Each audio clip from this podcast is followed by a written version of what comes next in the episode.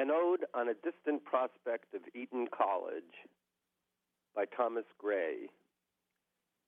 Ye distant spires, ye antique towers that crown the watery glade, where grateful science still adores her Henry's holy shade, and ye that from the stately brow of Windsor's heights the expanse below of grove, of lawn, of mead survey, whose turf, whose shade, whose flowers among, wanders the hoary Thames along his silver winding way.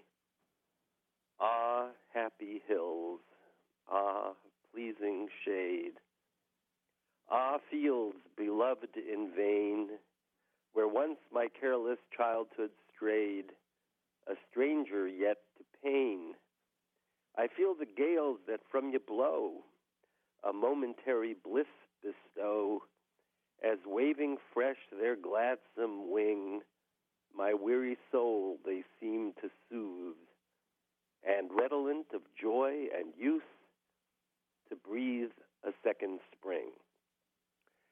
Say, Father Thames, for thou hast seen full many a sprightly race, disporting on thy margent green the paths of pleasure trace, who foremost now delight to cleave with pliant arm thy glassy wave, the captive linnet which enthrall, what idle progeny succeed to chase the rolling circle's speed or urge the flying ball? While some, on earnest business bent, their murmuring labors ply gainst graver hours that bring constraint to sweeten liberty. Some bold adventurers disdain the limits of their little reign, and unknown regions dare descry. Still, as they run, they look behind. They hear a voice in every wind. They snatch a fearful joy. Gay hope is theirs by fancy fed, less pleasing when possessed. The tear forgot as soon as shed the sunshine of the breast.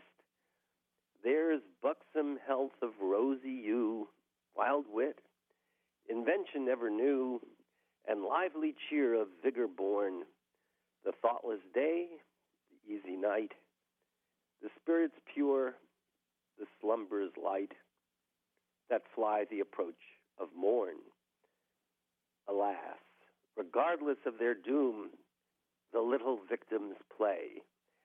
No sense have they of ills to come, nor care beyond today. Yet see how all around them wait the ministers of human fate, and black misfortune's baleful train Ah, show them where in ambush stand to seize their prey, the murderous band. Ah, tell them they are men. These shall the fury passions tear, the vultures of the mind. Disdainful anger, pallid fear, and shame that skulks behind. Or pining love shall waste their youth, or jealousy with rankling tooth that inly gnaws the secret heart, and envy wan and faded care, grim visaged comfortless despair, and sorrow's piercing dart. Ambition this shall tempt to rise, then whirl the wretch from high to bitter scorn a sacrifice, and grinning infamy. The stings of falsehood these shall try, and hard unkindness's altered eye that mocks the tear it forced to flow, and keen remorse with blood defiled, and moody madness laughing wild amid severest woe. Lo, in the vale of years beneath, a grisly troop are seen, the painful family of death, more hideous than their queen. This racks the joints this fires the veins that every laboring sinew strains. Those in the deeper vitals rage. Lo, poverty to fill the band, that numbs the soul with icy hand and slow consuming age.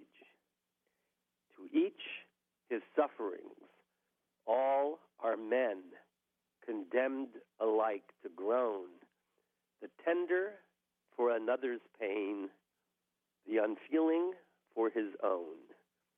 Yet, ah, why should they know their fate, since sorrow never comes too late, and happiness too swiftly flies? Thought would destroy their paradise, no more. Where ignorance is bliss, tis folly to be wise.